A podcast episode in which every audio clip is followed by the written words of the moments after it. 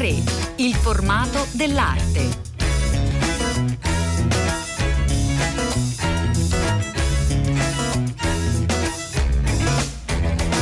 Buongiorno, buongiorno, bentornati ad una nuova puntata di A3. Eh, oggi vi portiamo a Firenze, continuiamo a raccontare le mostre, le iniziative dei musei, non sempre eh, facile, ma anzi in una situazione che continua ad essere difficile, ma che aprono al pubblico anche proprio per dare un'idea di bellezza e di bellezza che possa eh, essere salvifica in qualche modo. Noi intanto diamo il buongiorno e il benvenuto a Sergio Risaliti che è il nostro ospite oggi. Buongiorno. Buongiorno a te Elena e a tutti gli ascoltatori.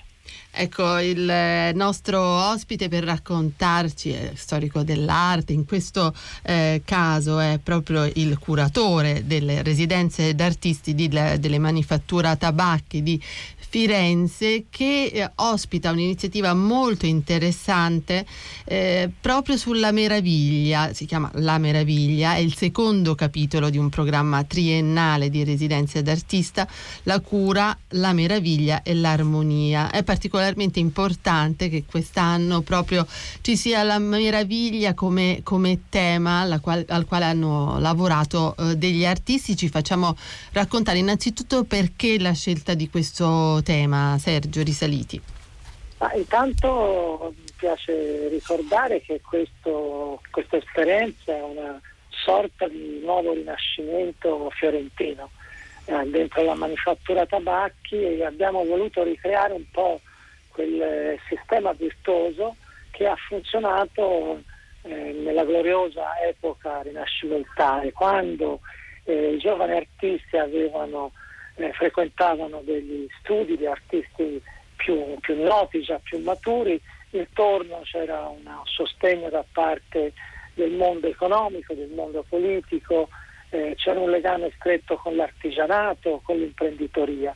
Ecco un po' la manifattura tabacchi che è una sorta di microcosmo eh, artistico e, e, produttivo e creativo all'interno della città di Firenze, benché sia uno, uno spazio di 300.000 metri quadrati con una, una quantità di, di, edifici straordinaria, pazzesca, ecco, abbiamo voluto appunto ri, ricreare quella, quel sistema virtuoso.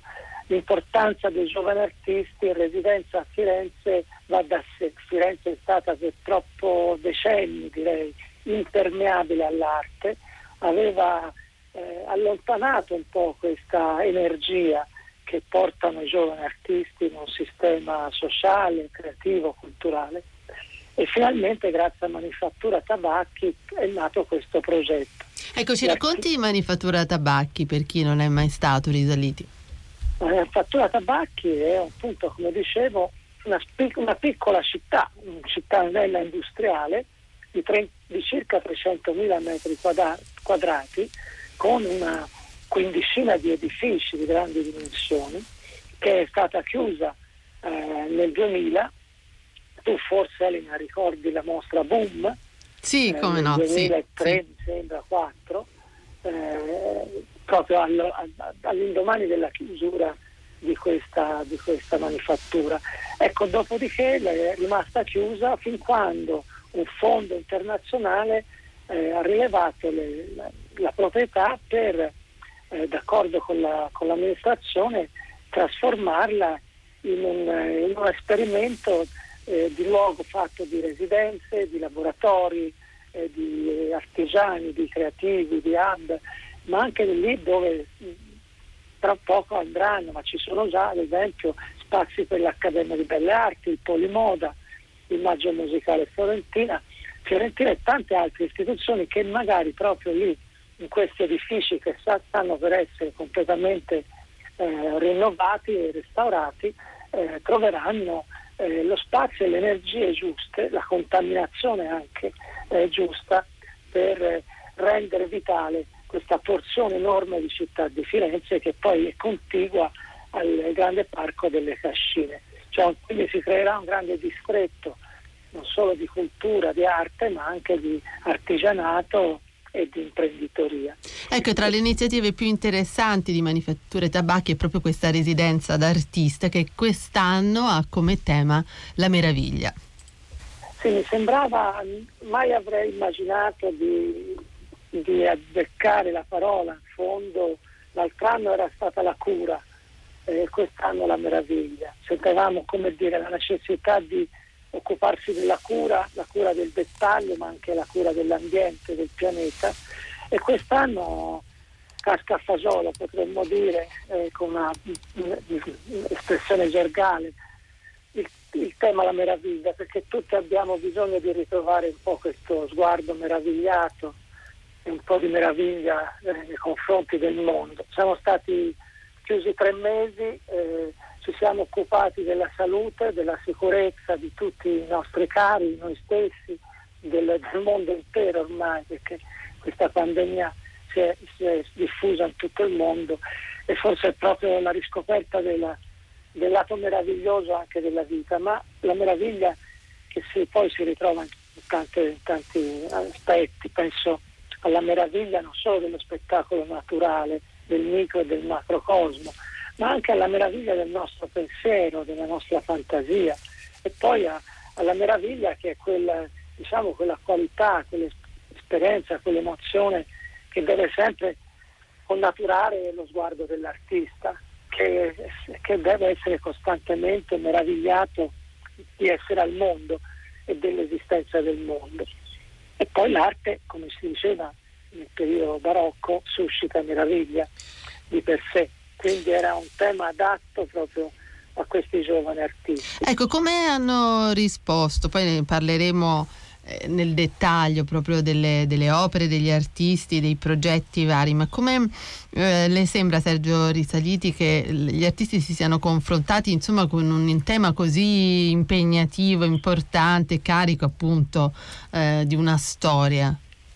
Eh, intanto la, l'esperienza che dura sei mesi delle residenze vede questi giovani artisti impegnati quotidianamente nel lavoro, proprio vediamo anche dei compiti, quale ad esempio quello di realizzare, oltre alle loro opere eh, personali, operiali, eh, realizzare delle opere collettive, opere collettive che sono sempre l'esito eh, di un workshop eh, che questi giovani artisti svolgono insieme ad artisti di, carat- di caratura internazionale che vengono appunto in visita eh, alla manifattura tabacchi, stanno con loro tre giorni, discutono, provano, tentano, cercano, si, si, si scambiano informazioni, esperienze che sono importantissime in quella fase dell'età in cui un artista come dire, prende anche le misure con se stesso e con il sistema dell'arte.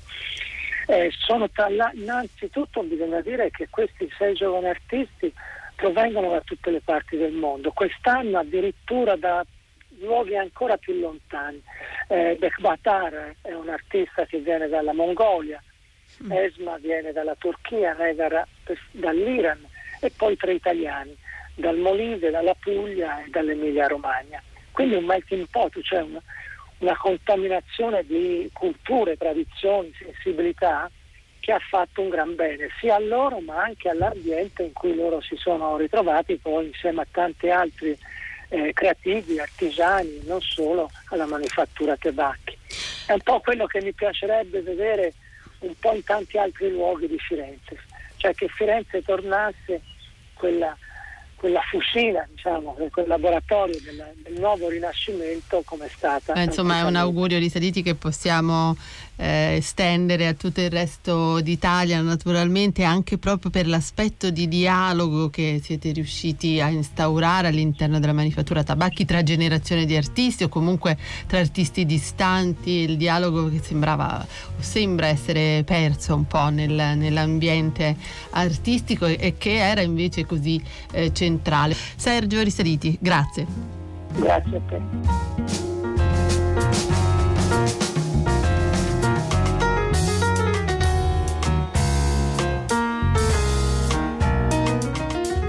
Continuiamo dunque a raccontare La Meraviglia, un programma triennale, siamo al secondo capitolo di Residenze d'artista all'interno della manifattura tabacchi di eh, Firenze, un luogo di grande creatività. La Meraviglia è il tema prescelto, come avete potuto ascoltare da Sergio Risaliti per quest'anno, per il 2019-2020. Noi siamo con Paolo Parisi, che intanto saluto. Buongiorno, benvenuto. Buongiorno, buongiorno a tutti. Che è stato tutor di, di residenze d'artiste di manifattura tabacchi, dunque si è proprio occupato poi de, degli artisti, del, dei rapporti con insomma, della selezione degli artisti, dunque particolarmente interessante capire attraverso la sua voce proprio come è stato questo processo? Perché molto spesso noi parliamo di mostre, eh, di artisti eh, molto noti, è interessante vedere invece proprio cosa, la... c'è, dietro. cosa c'è dietro. Esattamente, Paolo Parigi. Allora, no, per, per il, quanto riguarda la prima edizione, quindi anche questa seconda, via,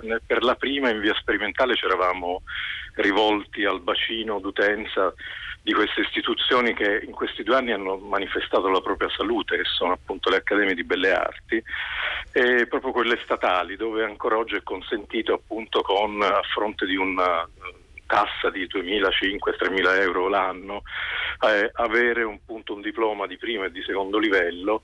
Eh, contrariamente a quanto accade eh, diciamo nel, nel, nel, impianto di formazione internazionale, per cui eh, ci sono tantissimi corsi di formazione eh, di primo e di secondo livello, però appunto anche con altre eh, diciamo, eh, eh, tipologie appunto di, di, costo. Quindi diciamo, ci era sembrato molto interessante eh, partire eh, da, da, un'attenzione verso le accademie proprio perché hanno questo tipo di, di, di, sguardo verso anche ragazzi che non hanno grande disponibilità. E, ecco, questa era una premessa che volevo fare perché è importante, certo, importante. capire anche sì, occuparsi di accademia oggi è anche tra virgolette un gesto politico, nel senso che appunto ci si rivolge a un'informazione pubblica e anche si, si, rafforza quella che era stata una, una riforma del 99 mai compiuta che parifica,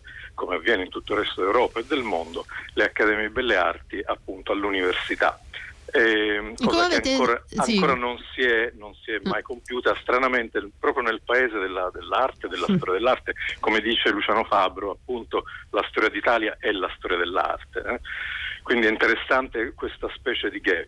A parte questo, noi abbiamo utilizzato un sistema che è un curatore che abbiamo invitato quest'anno a, a visitare i ragazzi, a fare un seminario, che è Giacinto di Pietrantonio. Qualche anno fa aveva definito in maniera provocatoria come mh, mm, avviso di garanzia, cioè eh, cercando di girare il, significato di un termine invece sì. tristemente noto negli ultimi in, anni. In modo positivo. In modo positivo, appunto, cioè avvalerci dell'esperienza, dell'occhio di artisti affermati che insegnano all'interno delle Accademie Belle Arti. Mm. Quindi abbiamo cercato di creare una rete, cioè Mario a Torino, Vedova Mazzea a Milano, eccetera, eccetera. Tanti artisti e poi hanno parteci- contribuito anche svolgendo i workshop all'interno della manifattura con i residenti l'anno scorso e quest'anno, e fidarci un po' appunto dello sguardo, cioè lo sguardo dell'artista affermato che scommette eh,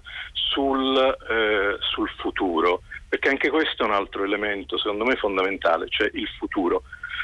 In una città come, come le nostre, italiane, piene ricche di storia, a mio avviso l'equilibrio deve essere appunto tra passato, presente e futuro. Io artista di oggi esisto in quanto ho guardato e mi sono confrontato cercando di superarli quelli del passato, ma esisto soprattutto perché qualcuno in futuro prenderà le mosse proprio da quella che è anche la mia ricerca. Quindi ci si garantisce la sopravvivenza mm. anche attraverso appunto l'investimento del futuro. Quindi questo era la, la, la, il tipo di formula che abbiamo scelto e quindi da lì l'anno scorso sono arrivate un po' meno, quest'anno tantissime perché è aumentato naturalmente il passaparola e, e credo che per il prossimo anno succederà ancora in maniera ancora più robusta E sono arrivate tantissime, come si chiamano, application, eh? mm. quindi proposte insomma. Proposte di giovani artisti, all'interno delle quali abbiamo scelto questi sei. Proprio cerca, un cerca... melting pot di artisti parisi. Un melting pot, sì, un melting pot, soprattutto un melting pot se io faccio una mappa delle accademie che finora hanno contribuito eh, c'è Bologna, c'è L'Aquila, c'è Torino, Firenze, Lecce, Palermo, capisce bene, c'è una mappa ancora incompleta e lacunosa, però di tutta la, la penisola, quindi dalla Sicilia appunto, alla, appunto al nord. Quindi eh, da queste accademie italiane abbiamo cercato di selezionare eh, giovani artisti che ehm, fossero rappresentativi di tutte le aree geografiche. Ieri in, una, in, conferenza stampa si osservava appunto questo aspetto, cioè eh, in realtà anche piccole come le nostre italiane spesso si assiste no, alla formazione di piccoli gruppi che si formano proprio per proteggersi sì. dall'assalto dei segni internazionali che vengono da fuori e per, per non morire. Invece la bontà di questo progetto eh, di manifattura eh, curato da Sergio Risaliti è appunto questo, cioè in realtà proprio esattamente l'opposto, aprirsi a far permeare la città e Firenze dai segni che arrivano dal resto del mondo. Quindi abbiamo avuto un'artista turca, come forse vi avrà già descritto anche Sergio, un'artista iraniana, un artista mongolo. Sì. Eh, e tre italiani. Poi, e tre italiani, esatto. Quindi mi è sembrato Questo molto è... interessante eh, Paolo Parisi anche il rapporto con eh, gli artisti più affermati come Stefania sì. Galegati, Radi Martino che esatto. hanno contribuito eh, proprio nel dialogo con gli artisti dell'Accademia che avete selezionato. E infatti, infatti gli artisti che abbiamo, giusto per fare così un ordine, un, uh, citarli tutti sono appunto Radi Martino, Elena Mazzi, Pant- il duo Pantani Surace, Stefania Galegati, il duo Goldschmidt e Chiari, curiosamente quest'anno due due come si dice, ma eh, due coppie di artisti che lavorano appunto insieme e, e, Robert Pettena, questo per quanto riguarda i workshop. Poi i ragazzi sono stati esposti anche a dei seminari con Domenico Bianchi, Alberto Garutti e Giacinto di Pietrantonio. Eh, ci sono state anche delle visite all'esterno, numerose, tra cui ora cito eh, la Fondazione Gori, ehm, la, la, ditta d'arte eh, di Poggi Bonzi che realizza opere per altri artisti, quindi anche suggerendo diciamo così, uno sviluppo professionale della, del proprio essere artista, perché spesso queste aziende sono formate da personaggi che erano nati per, per essere artisti e poi in realtà eh, trovano la propria collocazione nel mercato dell'arte in, in un'altra, cioè accanto agli artisti, mm. proprio creando le opere per artisti importanti. E poi siamo stati a Colle Valdelsa per la produzione del vetro, eh, insomma una serie di, eh, di, visite che hanno fatto, sì, eh, hanno fatto intuire ai ragazzi che finora erano stati esposti soltanto al momento della formazione mm. quale potrebbe essere la propria collocazione nel mondo dell'arte. Ecco, si è tanto parlato in questi anni del, del questo gap eh, presunto che esiste tra il momento di formazione sì. e il momento di collocazione sì. nel mondo vero, nella vita vera, che per noi artisti è il, è il sistema dell'arte. Allora, questa, eh, diciamo che secondo me è la caratteristica fondamentale di questa residenza è proprio questa di collocarsi in questo interstizio che c'è tra il momento di formazione sì. e la collocazione nel sistema dell'arte. E beh, poi eh, questo consente di capire anche ai nostri ascoltatori, no? c'è tutto il meccanismo eh, che c'è dietro, gli sforzi anche di le sinergie tra i diversi elementi del sistema del cosiddetto sistema dell'arte certo. che molto spesso Paolo Parisi non è troppo sistemico ma anche, esatto. anzi è molto lontano. Gli elementi sono molto distanti eh, tra di loro. Eh, grazie molto per essere stato con noi e averci raccontato appunto la meraviglia. Grazie. Grazie a voi.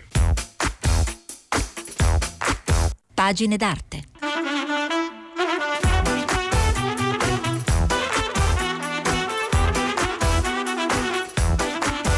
eccoci arrivati alla parte dedicata ai libri e agli ultimi volumi usciti che guardano da più prospettive il mondo dell'arte. Oggi questo è proprio un libro eh, d'artista, un libro di Daniela Comani che è con noi. Buongiorno, benvenuta. Buongiorno. Daniela Comani è un'artista che vive a Berlino italiana. Il titolo di questo libro pubblicato da Humboldt è Planet Earth 21st Century ed è un lavoro che inizia nel 2015. Eh, ci può raccontare come è nato questo progetto, Daniela Comani? Il punto di partenza di questo progetto eh, di fatto è stata una raccolta di immagini di città eh, materiale che io ho raccolto um, dalle applicazioni, utilizzando le applicazioni di cartografia tridimensionale come Flyover eh, della Apple Maps o Google Earth Virtual Reality. Queste tecnologie sono basate da programmi 3D di rendering che creano eh, un mondo um, tridimensionale eh, grazie a immagini satellitari e fotografia aerea. Però non sono foto, cioè sono um, come grafiche 3D che ricostruiscono appunto la realtà e permettono di sorvolare le città, gli edifici in 3D girandoci attorno. Quindi diventa quasi visitare le, le città una, una, cosa, un'esperienza accessibile a tutti. E io ogni giorno ho visitato diverse città eh, facendo screenshot di luoghi che cercavo e che eh, a volte cercavo eh, proprio come meta, ma a volte anche scoprivo questi viaggi virtuali. Ecco, come e... sceglieva Daniela Comani i luoghi in cui diciamo recarsi virtualmente? Mm, beh, io ho um, scelti facendo una sorta di giro mh, mm, del mondo, tra virgolette, perché poi non tutto il mondo è um, visibile 3D, più che altro l'Occidente, abbiamo l'Europa, l'America del Nord, pochissima America del Sud, la Africa del, eh, Sudafrica, eh, Australia, Nuova Zelanda, Giappone e poi pochissime città ehm, dell'Asia come Singapore o Hong Kong, e tutto il resto non è 3D.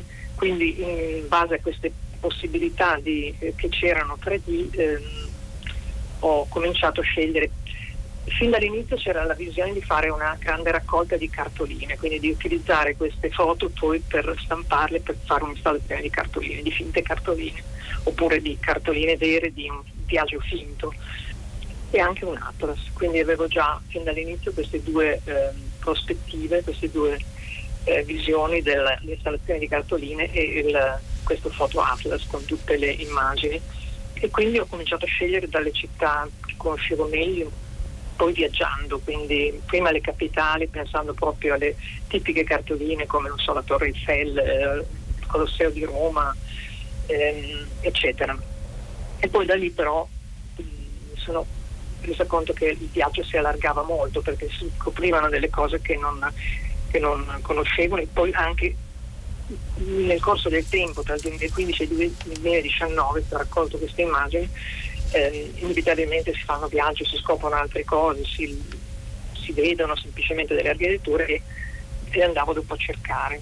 Quindi è stato un processo lungo, le selezionavo e stampavo una, una parte di quelle che mi interessavano e ho fatto anche una manipolazione diciamo eh, visuale nel senso che tutte queste grafiche 3D sono a colori, io le ho tirate in bianco e nero e poi le ho stampate e ho cominciato in studio ad installarle alla parete, cioè quindi a vederle in sequenza. E, e pensando al libro anche, immagino. Sì, pensando al libro e pensando all'installazione di cartoline che eh, prevede tutte le immagini che sono anche nel libro.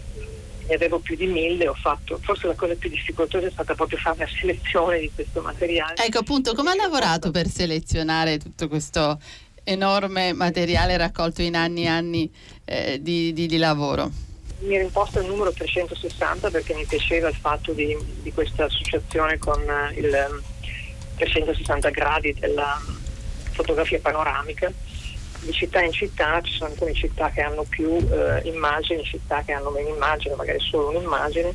Ho cominciato a, a selezionare, poi anche a volte semplicemente ci sono delle immagini che ti piacciono di più e delle immagini che ti piacciono di meno. Cioè, ci tengo a dire che sono immagini mie perché in questo software 3D tipo, si, si, si, può muovere e muovendosi uno può scegliere, eh, le, le, le, foto che ho fatto sono le prospettive che ho scelto io, i tagli che ho scelto io, sono, eh, è diverso ad esempio da Google Earth State View che, dove c'è una macchina fotografica su, installata su un'automobile che gira per le strade, fotografa a destra e a sinistra le facciate delle case, poi dopo mh, mm, online uno si può eh, muovere cliccando di foto in foto, quelle sono delle foto vere. Questo è proprio un programma con questa ricostruzione 3D del mondo, dove, cioè del mondo di alcune città, dove uno può proprio muoversi e cercare le, le sue prospettive. Quindi eh, io le ritengo immagini mie quanto è differente, come, come cambia eh, attraverso questa eh, appunto visione, attraverso una realtà virtuale di mh, città poi invece eh, ultranote, iconiche come può essere Parigi, Roma, eccetera. Il risultato appunto di questo viaggio virtuale sono queste immagini di strade, città, edifici, monumenti che eh, noi tutti conosciamo, no? perché l'effetto iconografico di alcuni edifici eh, o vedute di città cioè, li conosciamo e fanno sembrare ogni luogo reale, familiare, però anche allo stesso tempo estraneo perché ehm, c'è questo eh, senso, questi paesaggi urbani che senza, le strade sono senza persone, senza automobili, perché i, ehm, questi programmi di cartografia non hanno la possibilità di fissare le immagini in movimento, quindi sia le persone che le auto non si vedono, si, a parte quelle parcheggiate. E, ehm, e questa è, è, una cosa veramente strana, soprattutto poi pensando ai momenti, ai, ai, ai nostri giorni, a questi, questi, mesi che abbiamo passato con il Covid-19, perché alcune immagini sembrano proprio le, immagini, le, le immagini mm. questi paesaggi urbani deserti di, di, dei giorni scorsi. Eh sì, infatti eh, così guardando alle, alle, sue immagini Daniele Alcomani, forse anche perché eh, siamo eh, tentati di guardare proprio in quella direzione no? ritrovare quello che abbiamo visto nelle nostre città in questo, in questo periodo di pandemia, eh, però effettivamente sembra quasi una visione del futuro eh, più che una presa in diretta del presente un scrittore tedesco David Wagner che ha scritto, um, fatto un diario sul corona nel giornale di Zeit e um, ha raccontato alla fine di marzo le, le, ultime cose che aveva fatto prima della quarantena ed è stata la presentazione del mio libro Pianeta Terra a Berlino e ha sintetizzato in pochissime righe questa cosa che se volete vi leggo un attimo. È il libro della quarantena. Comani ha sorvolato città di tutto il mondo con il suo computer di casa e raccolto immagini, ha fatto screenshot e le ha trasformate in centinaia di cartoline in bianco e nero che sembrano uscite da un film di Godard. Così facendo ha anticipato come si svolgeranno ora i nostri viaggi e le nostre passeggiate in città. Ci ha inviato cartoline dal futuro. Questo ci ha inviato cartoline dal futuro è molto intrigante, anche perché per me è sempre stato così un, un viaggio cioè ancora più lungo se penso a ritroso.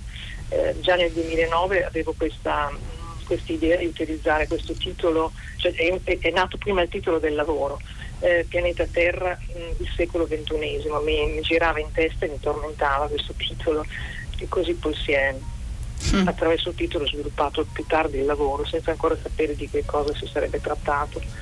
Quindi questo rapporto con il futuro mi piace moltissimo. È un diario dal futuro, questo libro molto interessante in modo eh, particolare in questo momento. Noi ringraziamo davvero molto Daniela Comani per essere stata con noi, grazie.